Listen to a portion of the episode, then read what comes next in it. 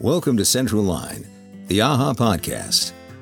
This is the official podcast of the American Animal Hospital Association, dedicated to simplifying the journey towards excellence in veterinary medicine for every member of the veterinary team.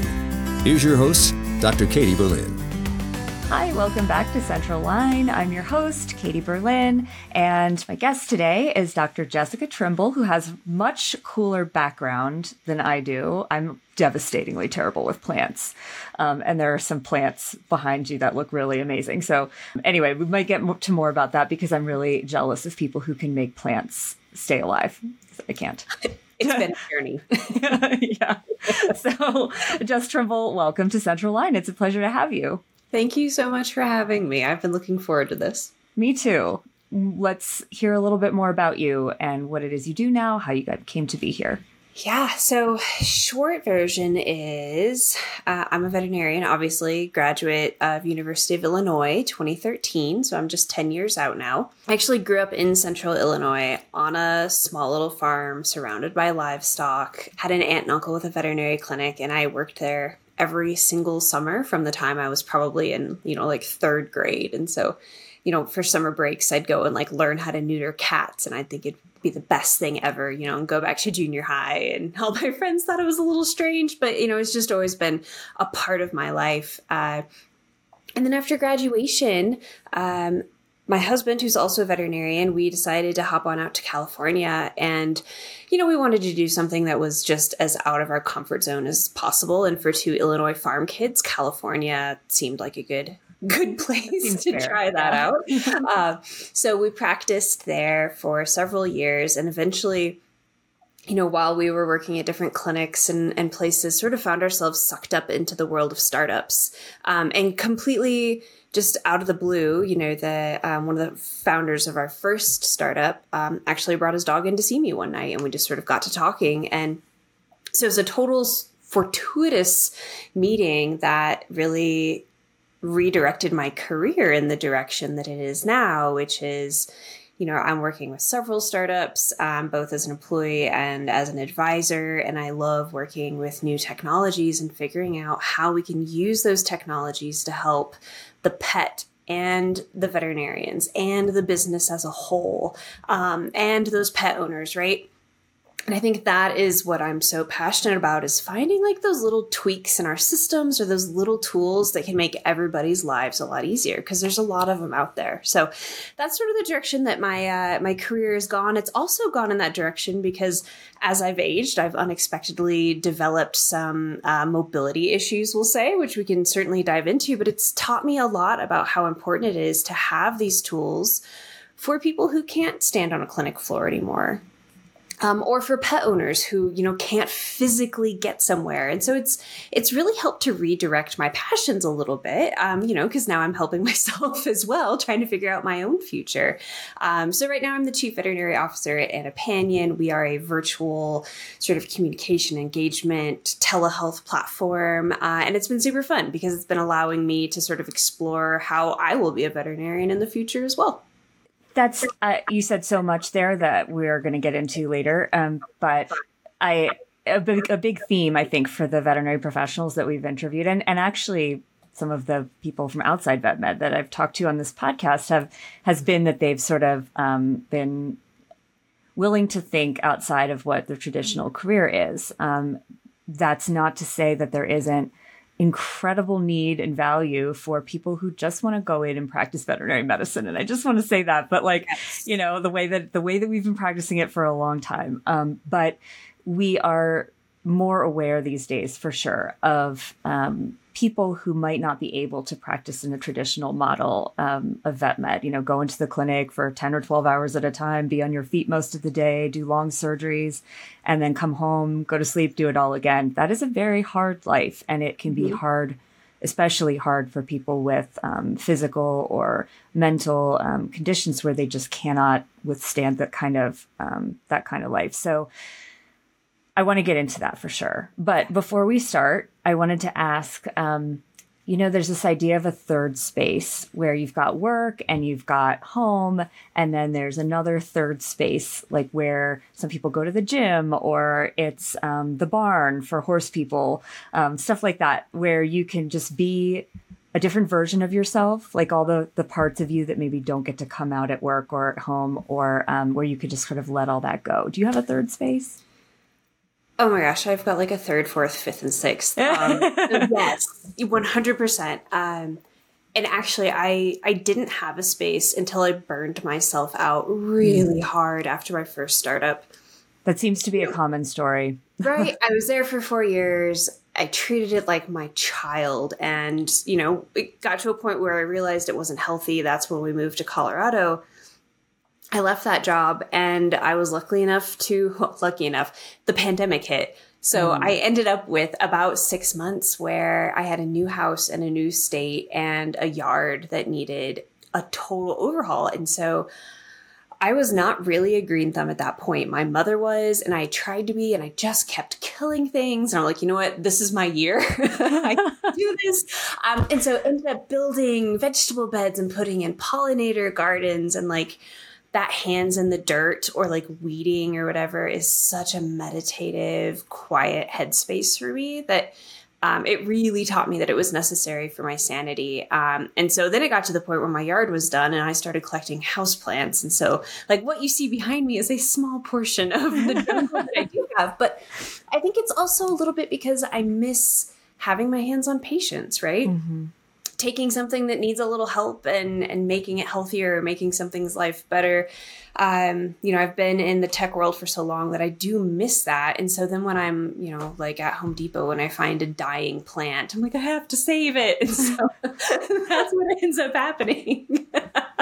that's so interesting. I, I we have two I have two coworkers in the learning department here at AAHA who are also like very into plants and um, you know the plants have like little personalities, you know, and um, have to be coaxed to do. You know, one of them does bonsai, like works with bonsai, and um, it's it's like such an art. And I wonder now, thinking about that, if that's that caretaker in us that um, that isn't in the practice right now. And I get that now. Um, I've been having a plant urge myself, so I might have to ask you about that later because oh, I'll hook you up with some clippings. I got you. yeah. maybe one. I, I, I had a succulent a couple years ago and it died. I mean, it died such a hard death. Oh, yeah. So um, those are easy to kill. We'll get you. We'll okay. Better. I keep um, hearing that, that they're low maintenance, but maybe they're, they're really yeah tricky. Yeah. Okay. Yeah.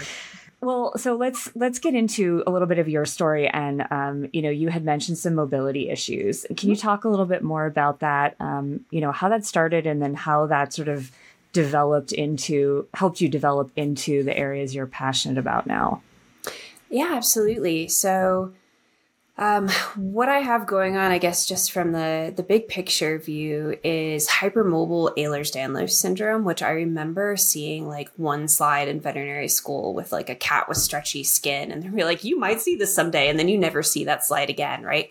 Um, and I remember reading about that, being like, "Huh, that actually sounds kind of familiar. Uh, and so most of the time, this disease doesn't, um, you know, it, it, has some symptoms, but it doesn't really get worse in women until their mid to late 30s. And so, like, I was doing pretty fine most of my life. And funny enough, I actually wanted to be a dairy vet originally. My husband grew up on a dairy farm. I spent most of my fourth year of veterinary school doing uh, business consulting for dairy farms, living on the dairy farms I absolutely love it. And I think that um, that business consulting side is what really helped spur even more of my interest in and in trying to get into the business side of veterinary medicine. But I realized very quickly that arming cows, like I was just destroying my shoulder. And, you know, I was just in my fourth year of veterinary school. It's like, well, crap, you know, this this can't be my future. You know, I'm like three cows away from rotator cuff surgery already. Like, obviously, being a dairy vet is maybe not the route I should take. And sort of as time went on, more and more things were popping up um, until I eventually blew out my knee um, a few years back. And the orth- orthopod's like, you know, you have this uh, EDS, right? It's like, excuse me, what? He's like, oh yeah, look at you. You're like bending all over the place. And I didn't even really realize it at the time. And then over the years, it's gotten worse. And now to the point where like I have ribs out of place right now as we're sitting here. Like it's just a normal part of my life to have joints subluxate or dislocate, and I can just pop them right back in and it's fine. And so um, the idea of me standing on a clinic floor, I would pass out, right? Like if I tried to pull suture for a surgery, I would dislocate my fingers. And so I realized that clinically, I just can't do the things that I, I want to do on the clinic floor anymore. You know, I can't lift animals. I would, you know, I'd be getting workman's comp in like two days because I would break myself very promptly.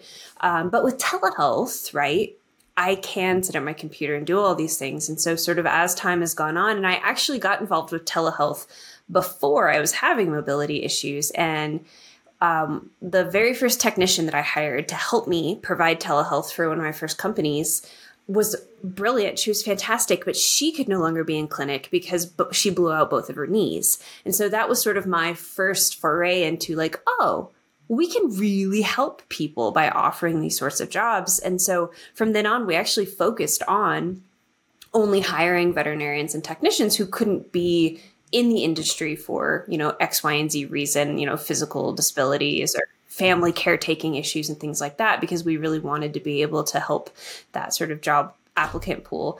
Um, so yeah, that that's where we're at. You know, I can't can't really stand and do clinical things anymore, but um, learning a lot through it in how I can help my colleagues with very similar issues. Um, and then too on the flip side, right? I've doing house calls and telehealth. I've had so many opportunities now to see just how much these new technologies can help those people that can't access care for physical and mental reasons. Um, so yeah, it's it's been a journey. Thank you for sharing all that. You know, that had to be kind of crazy to be sitting in a doctor's office and they're like, you know, this is this is what you've got, right? Like you knew about this. It's like people who go in and find out they're like, oh, well, it didn't hurt the baby, and you're like, what baby?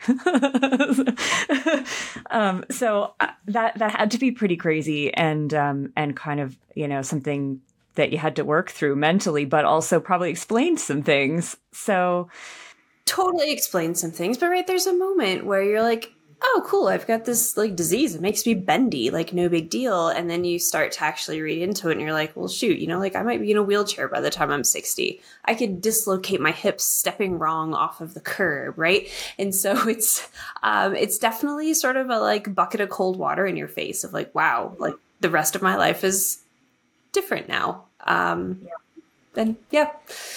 Um well you know, as you were talking, I was thinking about all of the things that, you know, I just had, I had a very common minor back surgery in 2020. I had a year, about a year of back pain and I had a discectomy because um, the disc just, just picked 2020, like the worst year ever to just bulge um, into my spinal cord.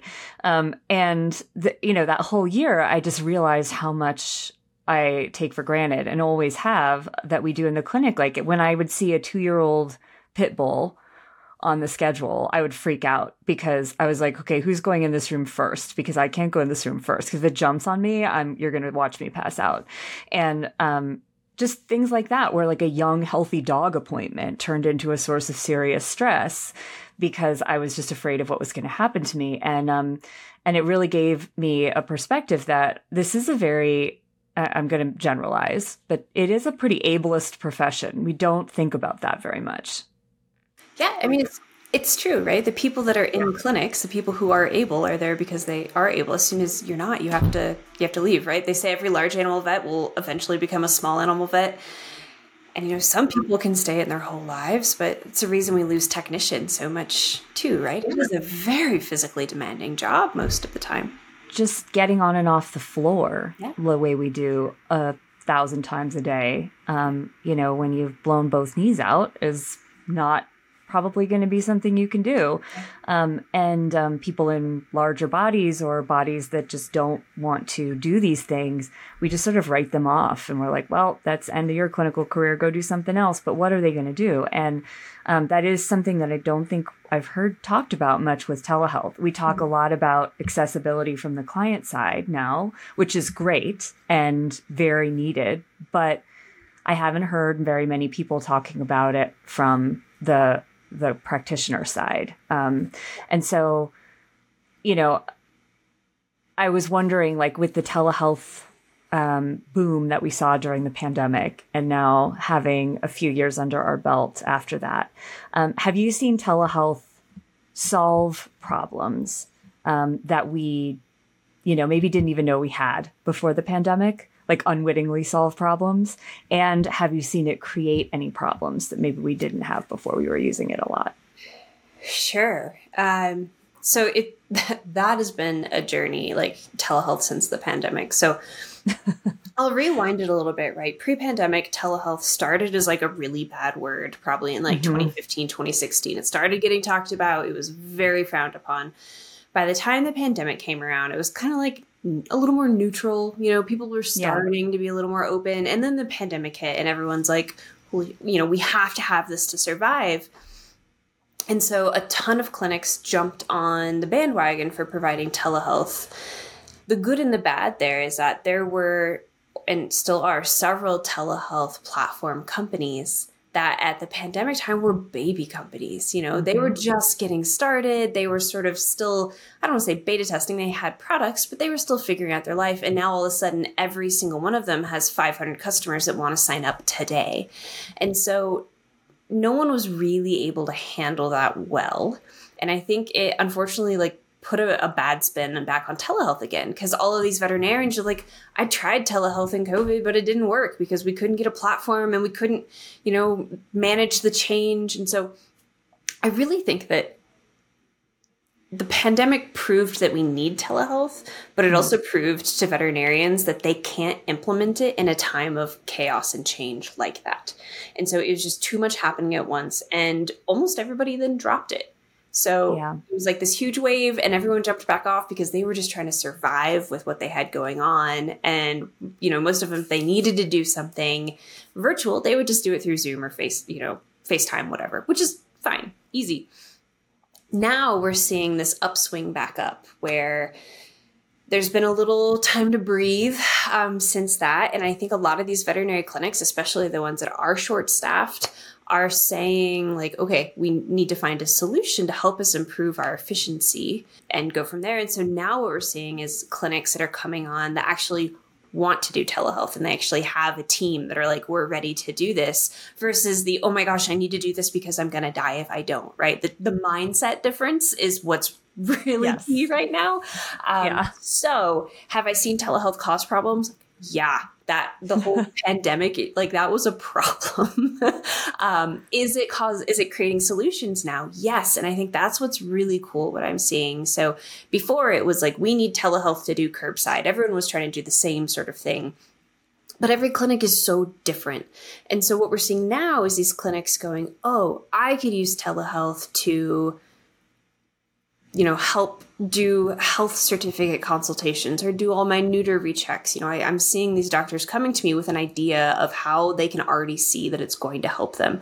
And so they're coming in with a much more like positive future thinking sort of mindset where they want to do this because it's going to be good, not because they feel like they have to because there's a pandemic hanging over them. So, you know, we're seeing some really interesting use cases like veterinarians that are trying to retire but they still want to sort of support their old clinic um, where they're you know doing a couple mornings a week of telehealth which is really cool to see. Um, lots of I, I could talk for days about all the different ways that our clinics are using telehealth because each one of them is really unique in how they're using it to support like their own needs which i find absolutely fascinating. You know i think a lot of us thought telehealth was just going to be like the scalable like we mm-hmm. everybody can use it but the way that clinics are using it are these like very small um, and then growing but we're seeing a lot of success with those guys now so good. It, it's taken a minute to get there, but I think we're we're back on the upswing. Yeah, I, I can relate um, big time to the the pandemic like panic. Uh, the clinic I was at, um, you know, was definitely like, oh gosh, we need to figure out how to do this, and I was kind of the one um, who was spearheading that. And we used Zoom, and nobody knew how to use Zoom at that point, you know. So, like, you're talking to the client's head, and like, I've never had so many clients show me their rashes before. Oh my God. Anyway, so it was, you know, there was one guy who was like, you know, my dog has a rash and I just, I don't know. And I was like, well, it looks like pyoderma, but, you know, it looks a little bit weird. Like, it, I just can't really, I think we're going to need to see you. And then he's like, oh, do you think it could be related to the fact that I have MRSA? And he stood up and I, it was like, nah, can't unsee it. But I was actually at that moment very glad it was a telehealth appointment because otherwise this man would have been standing in my room with MRSA. Yeah. So, you know, um, bonus, but I, I feel like and then, you know, it was such a pain because we had Zoom and not a platform to integrate into the mm-hmm. PIMS. And so everything was manual and it just took forever and it was hard to promote the service. And I'm sure our experience was very typical. Um, yep. But the idea of telehealth, for so many reasons, um, is exciting and appealing. Um, and I feel like for me, that the mental change happened when I realized we weren't replacing with it, we were augmenting. Yes. Um, and uh, you know people's reservations about like misdiagnosing and um, people not you know clients not valuing the exam anymore because they're like well she just did it over zoom or whatever. Um, have you seen that manifesting or do you feel like that those are pretty rare occurrences if telehealth is used well? Yeah they're super rare occurrences. Um, I think that that's one of the the main sort of myths that we have to fight around telehealth is that it is not a replacement at all for in-person care right you know we need to use mm-hmm. it to to be that point of contact everywhere around that physical appointment um, but never does it does it actually replace that so it's it's been really interesting to see how people's mindset shifts have changed and most of them change like you said after you've done one or two and you're like oh you know there's a light bulb that goes off and like this is yeah. actually kind of nice like i can do all yeah. of my education and get the client prepped while i'm on my couch you know instead of battling through it in the clinic and so um, yeah that is i think one of the biggest things that we have to really focus on is the augmentation of care and it's not always the augmentation of the physical exam right but the augmentation of care in getting a patient to a physical exam mm-hmm. sometimes it's somebody who has that you know access to care issue and they just need that person to talk to so they can better understand you know, how soon do I need to go in or how serious this is so that they can arrange their transportation to the clinic or so that, you know, whatever it is. I remember um, one client I used to do house call for uh, in San Francisco, saw her for a little while. She was completely blind and she had three cats. And all three cats were elderly. All of them needed all of the old cat, you know, blood works and dentals and things that you would expect. Mm-hmm. And of course, she can't catch the cats. She can't see where the cats are. She can feed them and assume they're going to come up, but like, you know, doing a true telehealth visit with her is impossible because we can't actually see the cats because she can't see the cats, right? Right. um, but you know, we were able to like set up computers in front of feeding bowls and tell her to feed and like have the cats come up so we could at least see you know, that they were alive and well or not, or be like, oh she looks like she's lost some weight. You know, we better arrange for you to get her in. And so, you know, otherwise she would never know, mm-hmm. you know, what her cat is looking like. And so, yeah. um, you know, we use telehealth to, to help increase her access to care. Not that she couldn't get her pet into the clinic, it's just she didn't know when she should be getting it into the clinic. Right. And so, you know, we, we would work with so many folks like that, that we're just so incredibly grateful to have any sort of service because it is hard to get into a clinic, just yeah. in general, right? Especially it is in a city, right? Yes. This AAHA podcast is brought to you by CareCredit. Care Credit understands that all veterinary teams are busier than ever. To help patients get the care they need, the CareCredit Health and Pet Care Credit Card allows clients to access a budget friendly financing experience anytime from anywhere on their own smart device. They can learn, see if they pre qualify, apply, and even pay if approved, all on that smart device. With just a tap, they have a friendly, contactless way to pay over time for the services and treatments their pet needs, whether it be a general, referring, or specialty hospital as long as they accept the CareCredit credit card. You know, even just as someone who needs to medicate my dog before going to the clinic, mm-hmm. I don't want to go unnecessarily, you know, and I'm a veterinarian, so I have a, an advantage of knowing when he needs to go in. But um, if I didn't know that and I was like, should I worry about this spot or, you know, his luxating patella or whatever? Mm-hmm. Um, is it time and having to drug him and be late to work and get in the car and sit in traffic and go mm-hmm. in? I am a completely able bodied person with a flexible job. And that is still a pain in the butt to me. Um, so I definitely can see that just being peace of mind for some people that it's mm-hmm. time. I also think about um, we had Cherice Roth on a couple of times, and she's she's so wonderful. Mm-hmm. Um, and she talked about you know people who were from communities where reg- getting regular vet care maybe wasn't quite the norm, yeah. um, and they didn't know where to go or who to talk to, or that it was going to help, that there was anything that could be done for these problems. And so it wasn't even necessarily that they didn't want to pay for care; it's they didn't even know either that they had to or how they were going to be treated when they got there. Absolutely. And, um, sort of giving veterinary professionals a good name through these communications seems like another really valuable service. Absolutely. Right. And right, sometimes it's just being available for a conversation. Yeah. And just that first step of having somebody who knows a little something and can take that time to explain things and you know, for better or worse, we've seen over the last few decades decreased trust in the recommendations that veterinarians make because people, yeah. you know, have realized that veterinarians make money off of those recommendations. But if we can have those conversations before the person has set foot in the clinic to say, look, you know, here's what we'd recommend, here's why, this might be what it costs. And they can take that little moment to sort of internalize it and think about it and maybe arrange some finances so that they have the money that they need at that moment like the number of times I was in a clinic and I'm like, you know what, your your dog needs a foreign body surgery, right? And they're like, well, we can do it, but I need two days to get the money together. If that person had been able to contact me through telehealth two days earlier when the dog started vomiting and I could tell him, you know, this might have been an issue, I could have possibly yeah. done surgery on the day the dog needed it, not two days later when that dog was three quarters of the way to dead and dehydrated, right? And so, yeah, it, just having that initial touch point for education and to just be that sort of like guiding North Star is so incredibly valuable. This is sort of hopping topics, but I was just thinking about it. Like when we were uh, talking about all the things that we sort of take for granted doing and um, taking accessibility for granted. Um, you know, we take for granted that clients can just pick up their pet, put it in a carrier or whatever, or like put it in the car and then drive to the clinic. And there's so many clients that can't even pick up their pet off the floor to do that. Yeah. Um, and that goes for veterinary professionals too.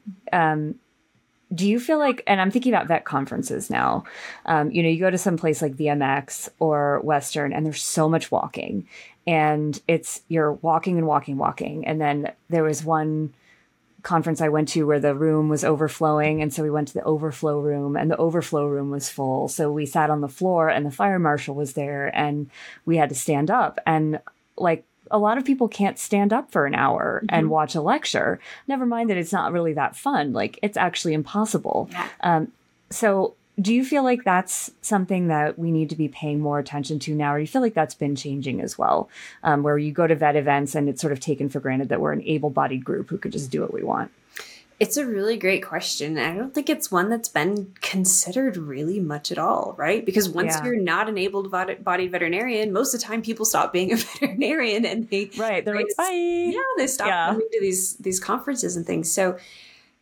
I for one would not be able to stand for an hour you know, I, I would faint in 10 minutes. There's no question I, I wouldn't be able to do that. Um, and so I, I think as a, you know, a country, we are more and more realizing that at some point everybody stops being able-bodied right at Mm-hmm. some point everybody gets an injury or an illness or something that makes them realize oh you know what? This world is not actually built for people with mobility issues. Right. um, but unfortunately it usually doesn't you know hit people until later in life or they hit people and you know they can't do anything about it. And so i think those realizations are happening. I don't know that they're happening in the vet profession fast enough um, because right i think there is just a total lack of transparency into all of the amazing veterinarians and technicians that are out there that can't do those things um, Yeah. i can't walk an exhibit hall all in one day like my feet Yeah. and knees are crying at the end of those days Yeah. Um, and those tote yeah. bags they give you that are like full Yeah. of stuff that oh weigh i like 40 pounds. them i can't carry them Yeah. Too, yeah. I can't carry them. Uh, but yeah, it it takes me like probably almost a week to recover from being at a conference for a few days. It's it's crazy. Yes. They, I mean, and they're mentally so stimulating too. So it's like a double whammy. Right. Um, but physically, I'm always very tired after them. Um, but I cannot imagine that experience. Um, and, but it's also such a valuable experience where, um, especially for somebody who's not in a clinic, um, able to do the things that maybe they used to do or that they see their colleagues doing, it's a place where you can connect where normally you might be sitting at home in your home office. You know, you're doing telehealth. That's wonderful that we have that now, but those connections are so important. And so um, I think it's it's a really good opportunity to stop and think about um, ways that we can make veterinary education events more um, user friendly for people who are not the traditional like I could be on the farm all day and it's fine, you know, and then I'm going to go home and like do all my farm chores at my farm that I ha- I I couldn't do that. I'd be ex- I'm exhausted just thinking about it. So vets are historically vets and techs are historically like very high energy people and um, Yes. it is hard sometimes to not doubt yourself when you have limitations that Yep. you don't see other people having. Yeah. Well, and I think it a lot of it goes back to who we are as people, right? We are type A perfectionist. You know, we some of us in you know, especially in certain parts of the profession, seem to like love the sufferfest of Yes, we know, do. oh, I stayed up till 3 a.m. three nights in a row. Like, good for you. But that's not really healthy, right? Um, lunch. What's lunch? right. And so we, as a profession, like, just are not nice to ourselves, but don't don't like to acknowledge that or don't like to complain about it. You know, like we get bit by a dog and then we go on to the next appointment, right? And we just like Yeah. throw some vet wrap on it and say, see you later. Most people would go to the hospital and take the day off after that, right? And so like we just have been trained to suffer and deal with it.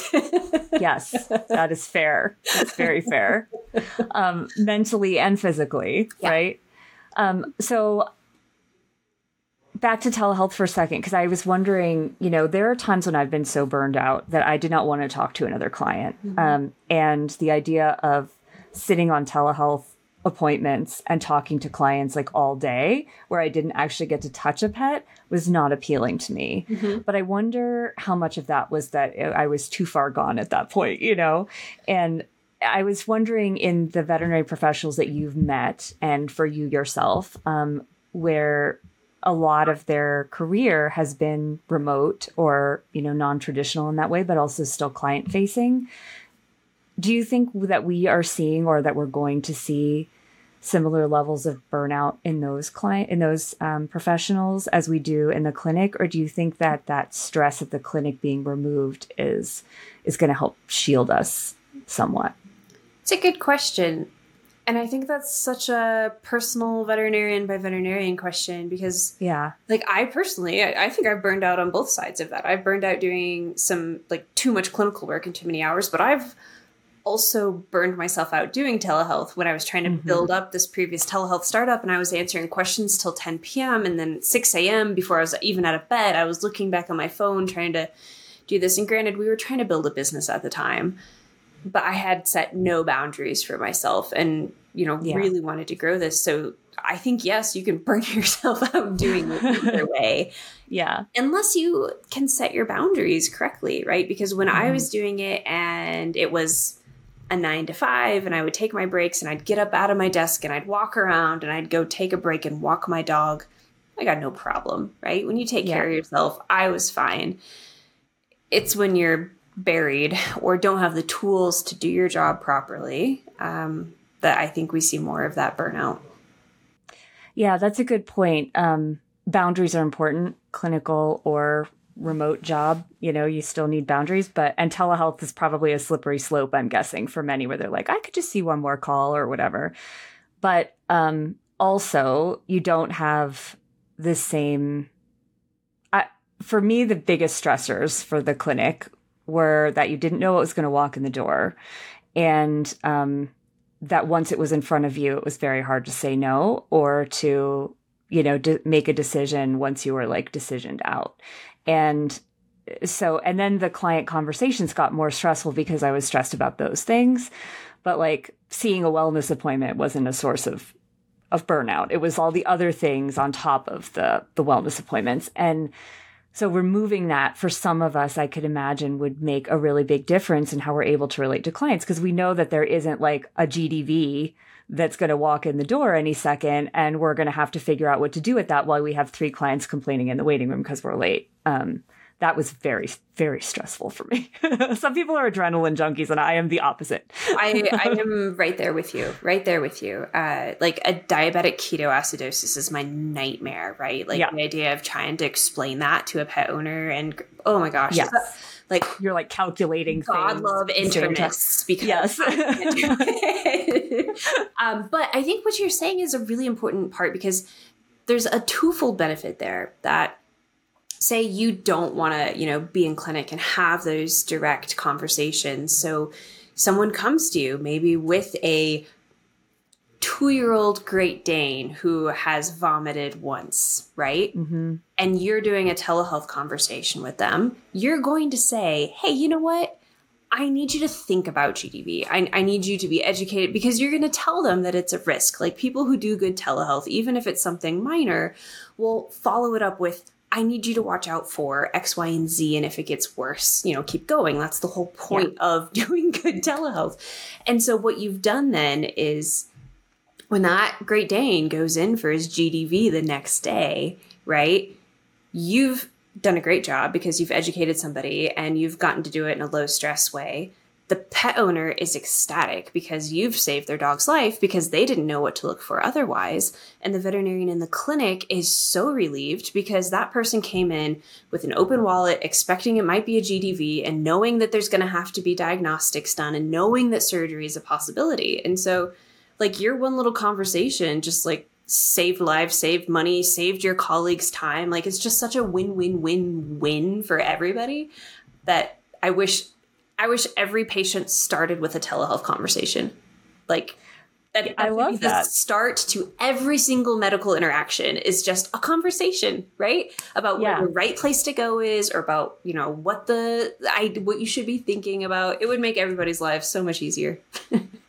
Well, and I've heard, I've actually have a couple of friends who have done that at their practice for new puppy and kitten appointments. They'll have a technician do like a mm-hmm. pre-visit telehealth um, appointment where they like do all talk about all the things because mm-hmm. like that was also super frustrating for me was staying on time. There's a reason that I left the clinic when I did. It's just I was frustrated a lot and it had nothing to do with the team I work with. They were fantastic. But like, you know, the first 20 minutes of a puppy appointment could just be talking. Yeah. And then suddenly you're late. And I love the idea that they could have had this the relationship start earlier and that would be a great place for technicians to use what they know and like coo over the puppy and it'd be all mm-hmm. cute and you don't have to do anything bad to the puppy over telehealth. And um, everybody's happy at the end. That seems like a win-win-win like you said. Yeah absolutely. Uh, there's quite a few clinics now that are starting to do like puppy kitten packages where you get you know three telehealth visits a month or things like that. Or they'll even break it up and say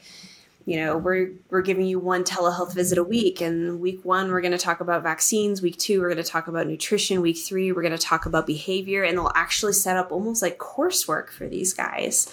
Ah. Uh, and people pay for it. They love it. The technicians run it. They love it because they get to do it at home and it's yeah again win-win wins for everybody.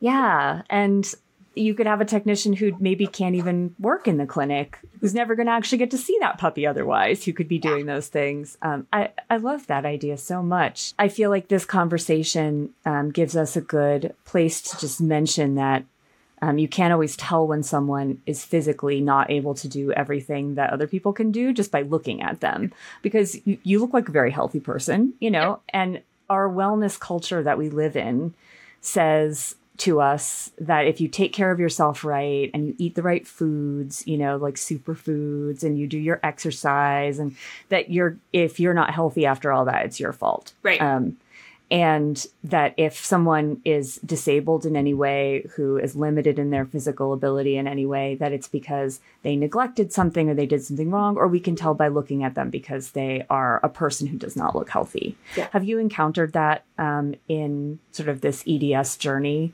um, and has that changed how you relate to other people It has. It really has. Because I am a perfect example of that. If you look at me, I look 100% fine. Um, and I certainly was one of those people that, you know, growing up, I grew up on a farm where like hard work is your value, right? Mm-hmm. How many shovels, you know, shovelfuls you can go, or how many like bales of hay you can toss, that is your value. And so for me now, too, sort of facing that, you know, like how my value has changed as a human, not being able to contribute in a physical manner has really changed how I've looked at other people. Um, or, you know, when that person gets out of their car in the, the disabled spot and you're like, you don't look disabled enough to park there.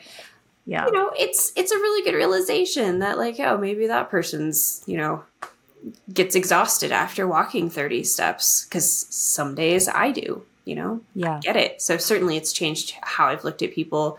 Um, I think it's changed more so how I look at the workforce and how what a poor job we are doing, not just supporting, but also this doesn't sound terrible, but using those people. There are so many brilliant brains out there.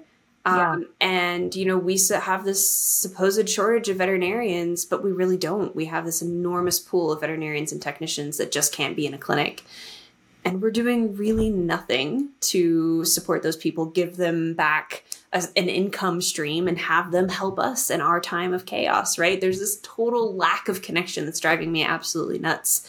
Um, yeah and so this yeah i think has has really changed how i've looked at that pool of workers and how we could potentially help all of the you know in clinic teams have easier lives Yeah.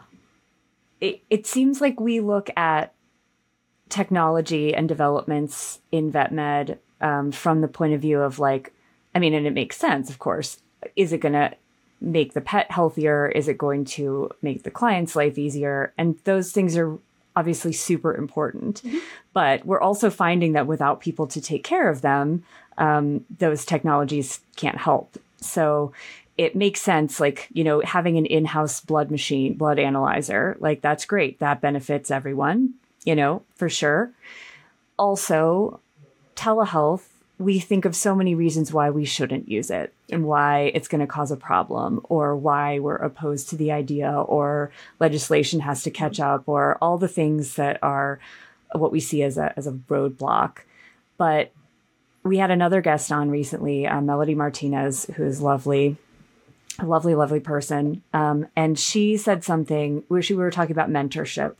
And she said something like, you know, a good mentor, when approached with an idea or a suggestion or request, instead of just saying no right away, we'll say something like, you know, well, what would that look like if we did that? You know, um, what would it look like if we ha- if we had to make that work?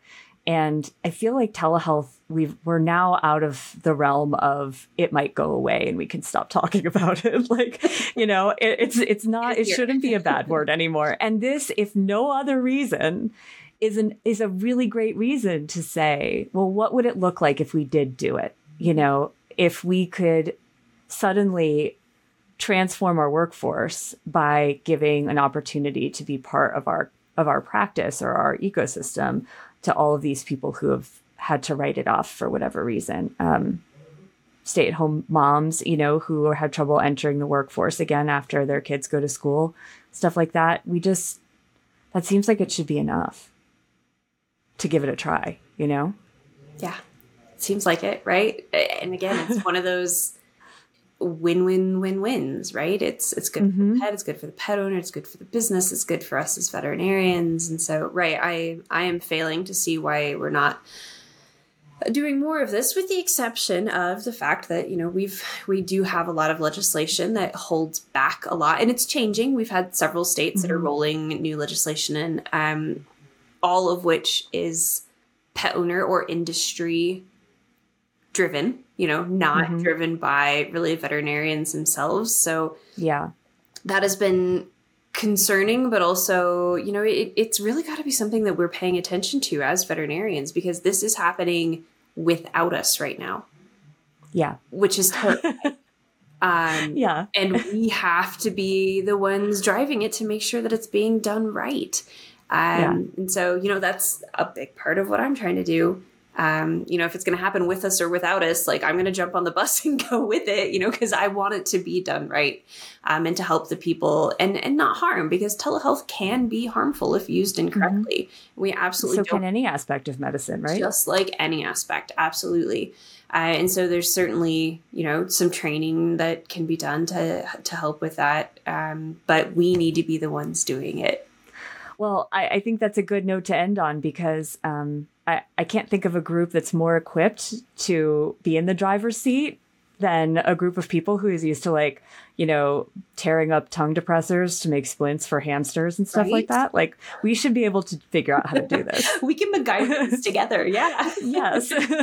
and we don't have to anymore because now there's actually platforms with the capacity to handle what we need to handle yes. and make it what we need. And just because another practice is doing it one way doesn't mean you have to do it that way.